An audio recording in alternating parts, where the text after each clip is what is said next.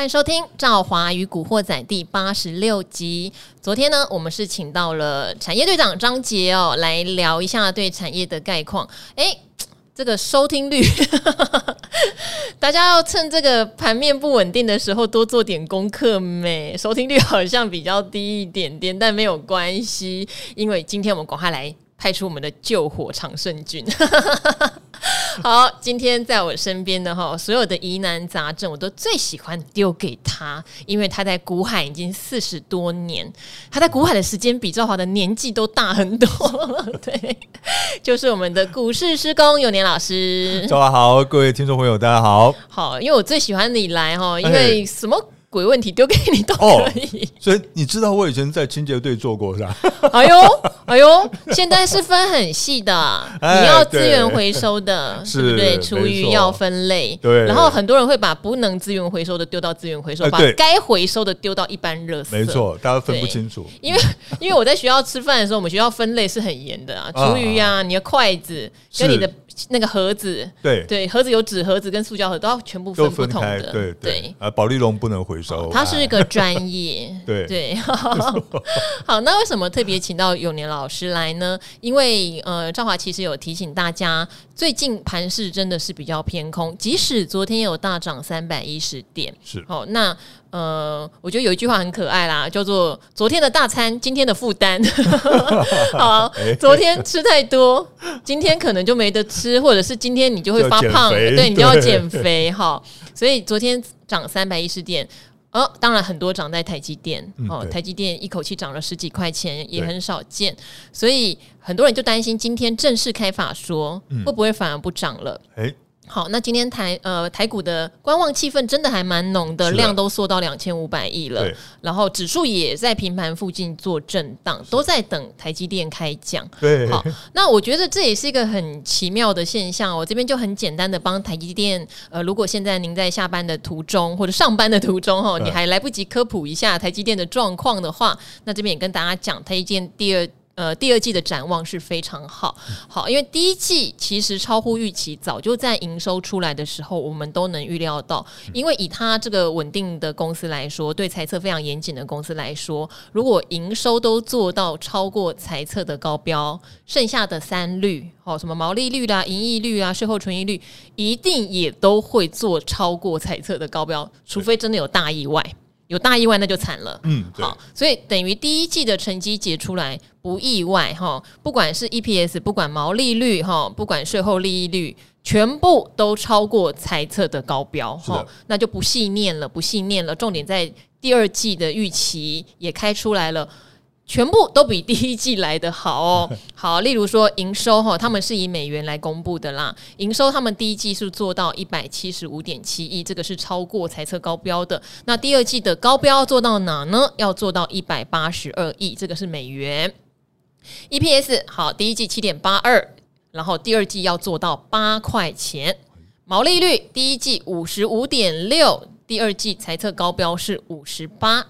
好，那营业利益率第一季做到四五点六，第二季的高标是四十七趴。那因为赵华也分享一下，台积电你现在就是看高标就好了，因为市场我跟你讲没有办法，对，因为他一直都做彩色高标，甚至超出高标，对，市场现在对他的期待只能是高标，对，没有错。好，那这个成绩蛮不赖，甚至呃，赵华跟永林老师哈都各自去打听哦，到底 下半年有没有问题呀？这会不会第二季好玩就没了？对，下半年现在听起来也没有问题，没有问题。好，对，所以尤文老师帮我们解一下，这样大盘会不会有一个危机压力暂时解除，或是有一个带动力往上反弹的力道？哎，我觉得机会来了，嗯，哦，机会来了。那为什么呢？因为呢，其实哦，你没有看到哈，在之前呢，哈，从这个尤其是。呃，在今年一月呢，他看到最高点六百八十八块之后呢，那台积电的股价是一路往下跌。尤其呢，当这个乌俄战争爆发之后呢，那外资更是呢，就用这个推土机一样把这个呃台积电的股票推出来哈。那么，所以呢，我们在之前就有跟大家讲过了，就是台积电的股价呢，其实我们用本益比来看的话，其实已经很委屈了，那随时就应该有个反弹的机会。那可是为什么一直到了昨天才出现一个比较明显的反弹，而且呢还是在低档哦？那虽然昨天反弹了，可是它还位置位阶还是在低档。而且昨天你说外资有大买吗？也还好，也还好。对，就总买超只有三千多张，没错。之前可是一次卖个两万三万的卖，没错哈，随便卖一卖就几十万张就卖出来了哈。嗯、那所以呢，那昨天为什么外资呢也不敢大买？其实大家都在等今天的这个法说，是哦，那不是看第一季的。因为大家都在等看他第二季怎么说，那对于今年的下半年怎么说？结果呢？我讲句实在话，比我们在之前听到的要好很多。嗯，哦，不管是第一季、第二季，或者是呢今年全年，都比我们之前听说的要好很多。那意思是怎么样？意思是说，除非这个国际的局势又发生什么样不好的变化，否则的话呢，外资是不是应该要还给台积电一个公道了？我觉得这个可能性应该是蛮大的。那既然是这样的话，如果台积电能够起来的话，那么我觉得加权指数呢展开一个，我们不要说长期的反弹了，就说一个短期的反弹，应该也应该有机会的。嗯，好，但是大盘要往上带嘛，那我也不确定外资会不会回流，但是至少我们金管会的主委杨天木有还蛮明确哦出来讲说，台币大家不要担心。哦，会想办法帮大家稳住。我觉得这个事情也是一个强心针，没错。因为你靠外资买台积电，说实话，你台币一直贬，他也不会想买台积电。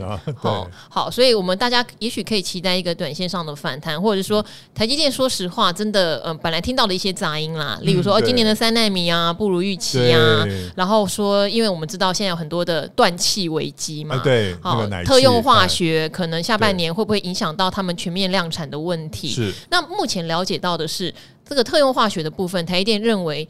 这占总成本不是算特特高，对，它有一定必要。他说，其实只要你愿意加价，都是买得到。他们内部不太会让这样的事情发生。对对，好，所以呃，基本上就是有一点点告诉我们，不要太担心这个断气危机啦。然后那三难里面的部分也告诉我们说，今年的单绝对哈都出得了，没有问题。重点在明年，因为明年的单量放的非常大。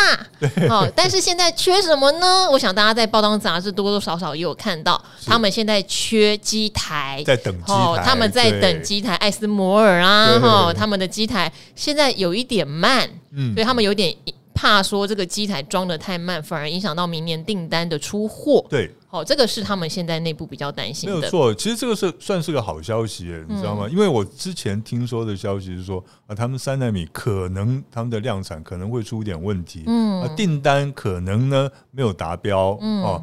那当初听到的问题是这个问题，那可是现在呢，他就告诉这我们这个赵华打听到的消息就是说，他的订单是爆满，他订单其实是满的，对，是满的。然后呢，明年是爆满，后年是大爆满这样子哈。那所以这个反而是个好消息啊，并不是坏消息。嗯。好，那当然，呃，还是要提醒大家，投资市场最近的利空的因素还是比较多，不是故意要泼大家冷水啦。对，就是一个好的公司，它也要在一个大环境是好的。像刚刚我特别提醒，台币也要止稳。对，如果台币一直贬，其实。就是可能外资要回头的几率比较低，因为它那么大的全值，对，可能很难靠我们散户的蚂蚁雄兵，哎，就把它买上去，这个是蛮现实的，没错。所以我们也要密切关注哈，这么棒的成绩出来之后，好啦，外资你到底要不要买单？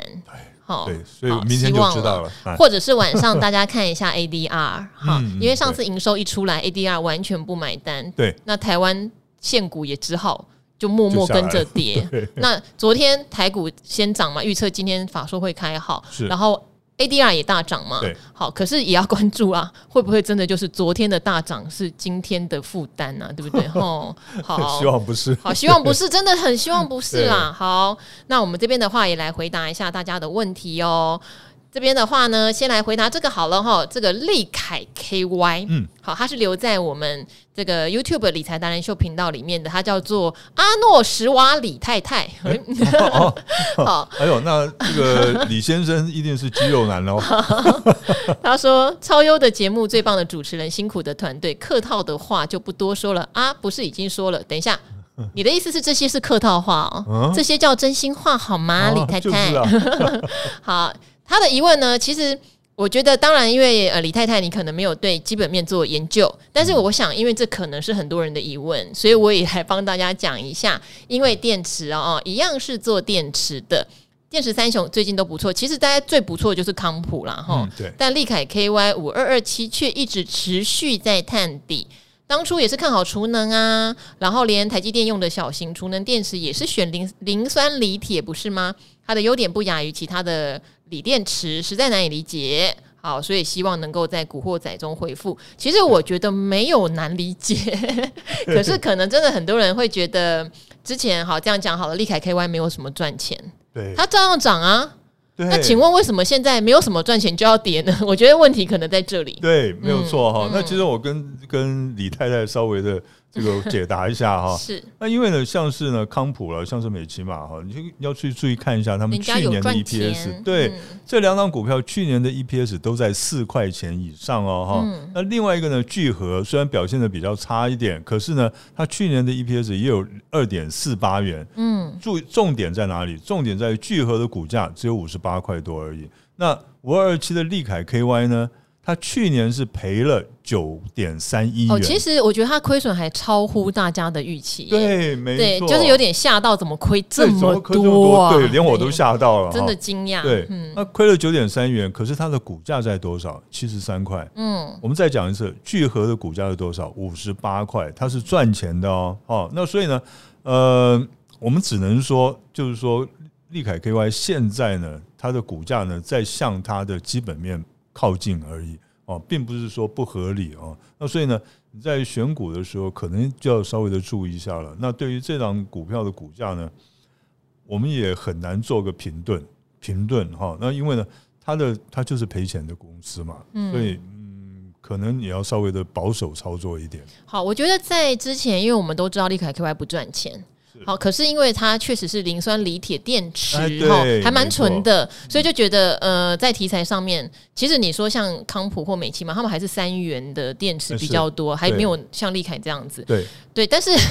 这个获利真的吓死人了，负九点三的 EPS，我我我真的无法啦。就对我来说，我我觉得这种真的是太题材面了，它的营运一定出现了问题。对，因为比预期亏还要多，然后看起来他们又有什么董董事要改选的一些状况，所以我个人对他又是 KY 公司，我真的会比较小心，有一点担心，对，有点担心。所以这一位呃听众朋友，就是会建议在风险的考量上面，不是不看好磷酸锂铁电池，绝对看好。可是它的财报才烂的太奇怪，加上内部看起来它的大股东他的人事权有点问题，所以要不要先考虑你喜欢电池，先买别的电池股？对，这个真的就是站在风险考量，并不是说它就真的不会涨，但是还亏太太多了。嗯，哦，好，给你做参考哈，希望对你有帮助。啊，也要练习自己看一下原因呢。吼，好，然后这一个吼，我我也不知道为什么好多人喜欢问哦，他要问的是。台泥，哈，台泥。那因为我知道现在很多人也会想说，哎呀，冲来冲去好痛苦哦，买一些稳定的股票不是很好吗？是总是在这样的情绪里反复。但是如果你存股存存存都没有赚到钱，觉得很慢，很占资金，你会觉得很后悔，怎么不做波段？我知道这个哈，在大家的心里面一直反复。我从大家的留言也可以。看到这一点，那我现在会非常非常建议大家哦，因为你说台股现在在一万七千大概两百点左右啊，它并不算是一个很低档区，对。所以这段时间我觉得大家真的可以沉淀一下，因为我从留言看出来，很多人心已经乱掉了，对。哦，不管你当初选的是波段，然后结果砍下来，你想要变成价值存股，或者当初你想要存股，可是因为你进场的点位可能比较高，所以现在是一个套牢的状态，结果你就不想存股，觉得很后悔，对这些其实都是理财要先理心的一环。对，好，那你当初是做波段，那就要记得喽。经验值就是你要守你的技术线型，或是守你的筹码状况。那如果当初你是要存股，你你不要懊恼啊。如果这家公司不是地雷股，那你会领到股息呀，好，甚至股票股利呀。那你下次在它波段再下来低一点，你就再存第二次嘛。不要太。因为短线套牢，心情整个很差，这就干脆先不要做。对，嗯，千万不要哦，哦，那不然就买基金。因为像我就是看到基金净值跌到比我之前买还要低的时候，会见猎心喜。对，真的啊，哦，对，只有这种心情，你做股票会开心很多。没错，好，不好意思又多讲了。好，那这边的话来讲，这个也是在我们的呃 YouTube 频道留言的 Linda，好，Linda。你说谢谢赵华女神达人大神，好，真心感谢无私分享，特别听到我爱心照顾流浪猫，真是感动。哦，另外赵华绝对是胸罩已现，而不是前胸贴后背。嗯、谢谢你有看出我的内涵。好，好，理财达人秀跟古惑仔是每天的必修课。然后达人们的精辟分析，就觉得自己真的学到更多的财经知识了。希望有一天能像达人们一样，找到自己投资的圣杯。好，要问的是台泥，因为有看到哈四月的水泥报价上调，而且台泥呢有投资储能相关。也私募了飞鸿，所以有电动车的题材，所以长线看好台泥营收会稳定成长。用期货来存股，期货存股这个事情，等小哥的身体比较康复，我们可以请他再来讲一次，因为他是支持用期货存股的，有一些 people 哈。好，但是四月十二号大牛股的台泥也一下跌了三趴。好，那当然就是配股配息嘛，不要太 害怕，因为他有配股票股利哈。然后，另外他有发行公司，应该是债哈，和存托凭证跟增资要投入能源事业。他说，如果公司这么有企图心，为什么法人有拼命卖股票？应该是很有前景，不是吗？哈，是不是因为短期有太大的资本支出影响未来的 EPS，所以股价才跌？还是有什么散户没有观察到的美感然后呢，就希望达人们解惑。因为我我为什么会选你的问题？因为我觉得你还讲的蛮清楚的，你真的有对这家公司有研究这样子。所以你现在的疑惑就是真的，哎，我研究那么多，我哪里没看懂，对不对？好，那你这边有提到一件事啦，上次大手术住院，幸好赵华跟达人们陪我走过人生最痛的几天，但是后来又在家的楼下机械停车场摔下了夹层，严重的脚挫伤，几天都不能走路。哎呦，可能看你的信仰是什么？对，要不要去拜拜？基督教的话，去上个教堂，然后对，嘿，如果因为有时候这不得不是迷信。真的，真的啦，要关心你，真的哈。然后那对，或者是去庙里收一下，对哈。然后呢，只要听到赵华的笑声，心情都会好起来。所以这希望我们的两个节目都要一直一直做下去。好，海尼他有什么东西没看到吗？好，呃，有一件事情可能没有看到的哈，就是呢，他这一次呢是宣他宣布鼓励政策之后，他股价开始跌。为什么会这样呢？因为呢，他这一次是配息一块，另外加上股票一块。哦，可是股票我们喜欢呢。哦，呃，现代现代人比较不太喜欢。哪有我喜欢？我喜欢，给我给我。OK，好，那我们就要把那些法人呢，把他们要卖的股票全部卖给赵华。OK，我会找时间捡，你不要小看我。好，好，那其实因为以法人的立场来讲的话呢，你这家公司，因为现在，因为刚才呢，这位这位投资朋友讲的非常的清楚哈，就是说，因为现在呢，台泥呢。他是在做做一个这种八爪章鱼式的这种经营哈，嗯，那么他所以他是不断的在对外投资，那你对外投资的话，表示你的现金流就会减少嘛，那你现金流减少的话，就是你需要用到的现金会比较多一点，没错，所以呢，他才把原本应该要配息的部分呢，转一部分变成用配股的方式来，那，他就可以节省掉一些现金来去转去投资，那可是现在问题就在这里。因为呢，你现在是大量的资本支出的时期，本来就会伤害到你的 EPS。那再加上呢，你现在股本又扩大了，那么 EPS 更会被那个稀释掉了哈。那所以呢，在这种情况之下呢法人当然呃会退出了，尤其是呢呃比较做长期操作的法人，他更容易退出。那这个简单的讲，就是说呃。因为以一个存股族来讲的话，其实是对存股族是比较不利的情况哈。那呃，这个也就是你看到法人会因为他这样子而退出的话，那你也要考虑一下，你这个做那买这档股票做存股，我不敢讲说十年二十年之后，我认为你很有可能是对的。可是呢，在一两年之内呢，你可能会要忍受一段时间了。呃，台里的股性其实真的比较温吞啦，对。对，但是我个人对配股票股利，然后因为台泥不是什么奇奇怪怪的公司，是。对，那他现在既然有扩张的计划，我个人是给予比较正面评价，给你参考，因为我也不敢说现在四十七点七，如果再去加码，它会不会被套牢？可是我必须说，我可能会看它就是看一看看一看，有点跌不下去的时候，它会是我一个觉得真的是存股不错的标的。是，而且我我个人是对配股票鼓励我我是喜欢的 啊，不知道为什么，所以没有关系。我跟永老师可能看法略略的小不同，但是我觉得也要看你的目标，因为永老师也讲了嘛，你可能就要花比较长的时间去存。但是存股，像我自己后来，因为我后来看到有人存股被套牢，好像很焦虑，我就想了一下，其实我存股一开始可能第一年都被套牢哦。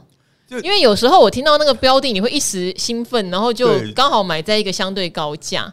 可是第一年被套牢的时候，我觉得存股有个好处啊，我不停的告诉自己，它的基本面没有变，它的基本面没有变，所以下来我就是要再买一点，要再买一点。对，其实这个就是一个心态的问题哦。我再次就是这个，就是赵华讲的真的很对哈，有很多很多波段的做波段的投资人呢，到最后被套牢了，不得已只好做存股了。那很多存股的投资人呢，因为你买第一次买就买在高点，所以呢会开始变得很焦虑哈。那个心态转变成呃波段操作人应该有的心态了。那所以呢，在这种情况之下呢，其实如果今天因为因为我们这个职业的关系，所以我很少去做存股这件事情。可是呢，今天我如果是要准备要存股的话，我看它股价跌下来，我开心死了，你知道吗？为什么？因为我存股本来我会存这张股票，我我的目标就是十年、二十年之后，它会变得很好的一家公司。就像当年呢，如果你有买台积电的话，那么三十六块四毛买台积电，那现在是你赚了多少倍了？就是这个意思。那可是呢，存股呢，你绝对不要想说啊，我今天买，我马上就要赚钱。你如果抱着这种想法的话，那你就是这个打打算出心理的状态是错误的哈。那所以呢？呃，我刚刚讲了，在可能在一两年之内呢，你可能都要稍微忍耐一下。可是呢，从另外一个角度来看的话，你真的看好它的未来的前景的话，那么在这一两年之内，当它的股价开始往下走的时候，你反而应该是要高兴的，因为你可以买到更便宜的股票。好，嗯、给大家一个安慰哦，我不是常常讲我在存大车队吗？那大家如果把大车队的线型打开来看，它在 COVID 的时候当然是先跌到五十五点八，算是近年期一个相当相当低。那当然本人没有这么厉害，可以在那个时候减到五五点八的。那我当然也做了一个很愚蠢的事情啊，它后来就一路涨哦，最高涨到九九点七。那你们知道吗？我其实那时候有加码一笔，是加在九十二，就是我也是个散户啦。就是我看它这样涨上去的时候，我就心里想，哎呀哎呀哎呀，它好像要发酵了，有什么？题材什么的，然后虽然知道是存股，还是买在九十二。那买了六张，哈，也也许对一些人来说也不少喽。九六五四五几万，对不对？对，因为存股一定是现股，我不可能融资存股嘛。哇，你可以看到后来被套多久啊？然后这个被套的过程中，你看到账面是负非常多万的时候，也会觉得哎哎，可是后来就看到它跌到好像七十几块的时候，你就想，哎呀，好啦。那又确认一下基本面没有什么大的改变吗？那就再买一点喽。对，所以后来成本在哪？成本就在摊平在八十块左右。对啊，所以现在现在好，大家来看哦，现在八十一点五，一定以股价来说没有输嘛。当然说才一块五，有什么好讲的？可是我已经领到第二次的股票股利了。对对，股利。他今年没有配股票，他去年有配股票。OK，所以我的持股张数已经变多了。哎，对啊，对，然后我也领到过第一次的股息了。对啊，所以这个就是存股嘛，对，好不好？跟就是今天可能讲一些心情上的啦，是是，因为可能我每天跟大家看留言，真的很有感触。好，那再来看这个，我觉得这个问题很好，这个叫 Ethan 哈，Ethan。他也是我们理财单秀这边的 YouTube 频道留言，他说：“感谢赵华，赞叹赵华，谢谢你提供这么完整的投资资讯和知识。”我为什么笑出来？因为他这边说让我有机会站在各大巨人的肩膀上。哎呦，哇！重新的说，加强认识更多的技术、筹码、产业报价知识。好，你请教的问题，其实我觉得很有道理。我们今天来帮你拆解一下。嗯你说联准会升息缩表，今年呢金融产业的放款利率会随之提高。好，但是呢，他说会不会哈？因为利息在升，会有个什么问题？大家还记得次贷风暴，就是一个利率在往上升息的过程中造成的悲剧啊！啊，他说低利率环境会有人过度消费。好，不管房贷、车贷、小额信贷，对不对？他说会不会还不了利息呢？然后让金融产业开始出现不可预期的呆账，或者是有一些公司因为你的借贷成本提高了嘛，你会降低你的资本支出。好，会不会是原本送分题的金融产业会扣了点分？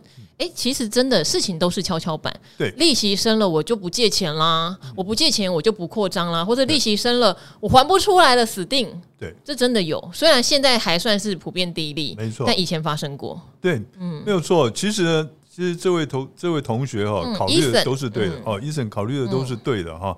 那么，而且我再再补充这一点哈，就是说，当这个利率高升的。开始要高升之前呢，因为其实以今年这个中央银行他们的讲法哈，呃，今年我们台湾的利息应该不会升得太高哈，那一般的投资人应该还负担得起。可是现在呢，台湾是面临到另外一个问题，就是呢通货膨胀的问题。那三月份的通货膨胀率呢，就是这个呃消费者物价指数年增率呢，已经超过百分之三了，大概是百分之三点二八左右。那么这么高的通货膨胀率之下，那么大家的薪水领到的薪水呢？以前可以拿出来买一些分期付款，买一些东西啊，不管你要买车买房。可是呢，现在呢，会有很大一部分的你的薪水呢，要拿过来支应呢生活必需品了。那所以呢，你要去偿还这个贷款啦，或者说这些利息呢，它在利息在高升的时候，你就会觉得你的压力会倍增哦。所以这个情况不只是单是利息高升。是不是还还得出这个贷款的呃利息的问题？而且呢，还包括你能不能生存下去的问题了。所以，呃，现在来看，你的考虑呢，你的担心，我觉得是对的哈。那所以呢，会有有两种情况发生：一种是有钱人呢，他就把他的贷款全部都还完了，还清，我不要负担那么高的利息。所以呢。你银行虽然呢，你提提高了利率，可是呢，你赚不到有钱人的这个利差。那这是第一个。第二个呢，还没有办法全部还还清的人呢，那他会面临什么？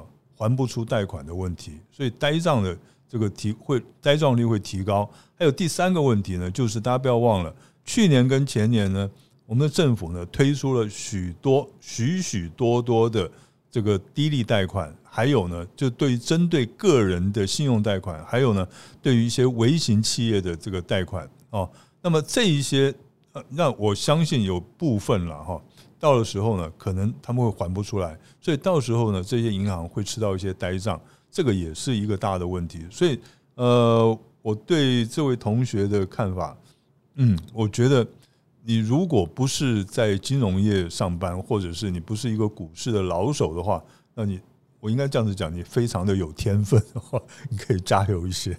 好，那我们最后哈回答一个问到新贵的问题。那因为九九之前，我可能在节目也有跟大家会聊一下新贵。我个人做新贵的运势还 OK，因为新贵没有涨跌幅限制。对，那如果你真的挑到就是筹码比较集中、有题材的股票。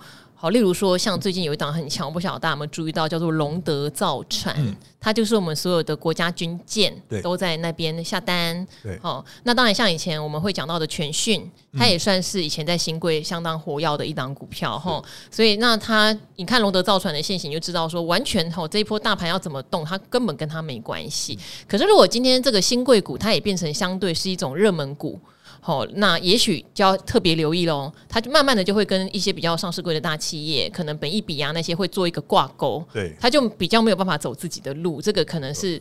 呃，新贵的一个小问题，尤其现在的量能又比较缩，是分给他的也会比较少。对，好，那为什么这位朋友会问呢？江佩如他说，可不可以在 Podcast 讲一下新贵股？因为我有一档彩玉，哈，彩玉算是红的股票了，因为它是台积电供应链。对，呃，他说成本大概五百二，但是现在喋喋不休，看好 CIS 产业的成长。虽然它股价高，但觉得有成长性。去年也有赚到它的钱，好，因为去年彩玉也有段时间。涨蛮多的，但二月过后一路下杀。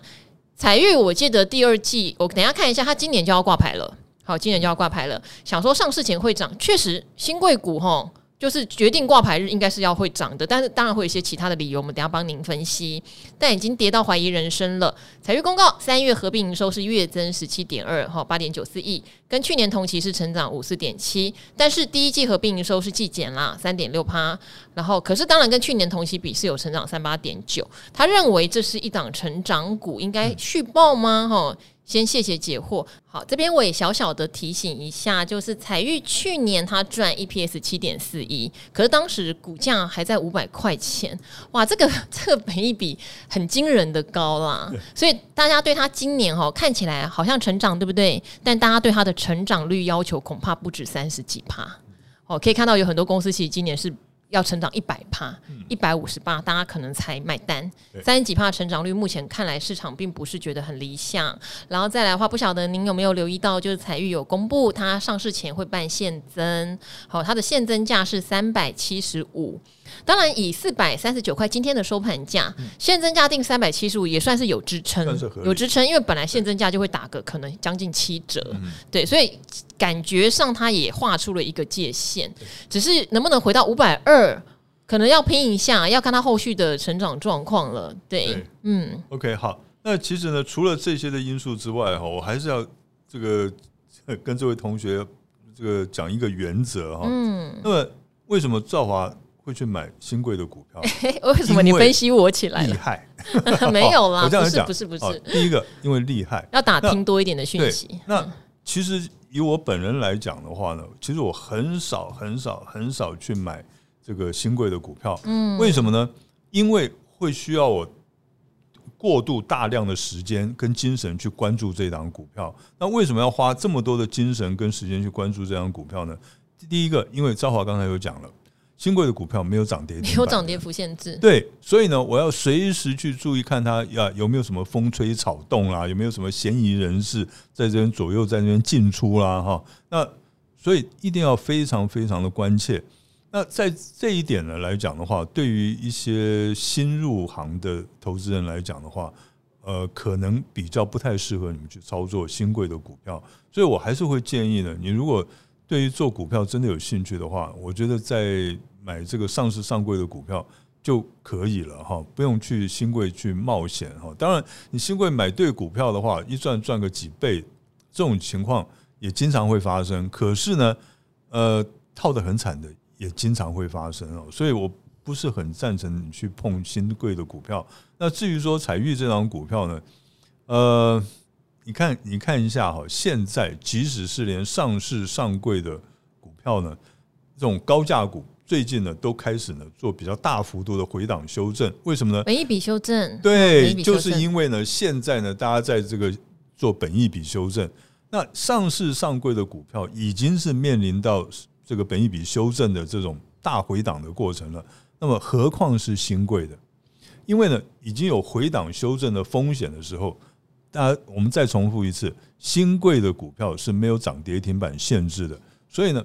这一些的投资人，不管是大户，或者或者是主力，或者是法人呢，当他们手上有握到新贵的股票，而同性质的股票呢，在上市上柜的这些股票呢，都开始出现大幅度回档的时候，他们去卖这个新贵的股票，绝对不会手软的。所以呢，呃，我觉得这个是他呃最近喋喋不休的一个最主要的原因。所以在操作上的时候，你可能还是要呃仔细的考虑一下。啊，那另外也提醒一件事情，就是我常会看到，因为像另外有一家做 CIS 的那个 IT 设计叫金相光，因为金相光从去年大概八月开始营收就出现年减月减，嗯、那当然他最近有因为被神盾收购的消息，股价有强涨两根，因为收购价是一二三，当时他记得是将近一百块，所以他就往上涨。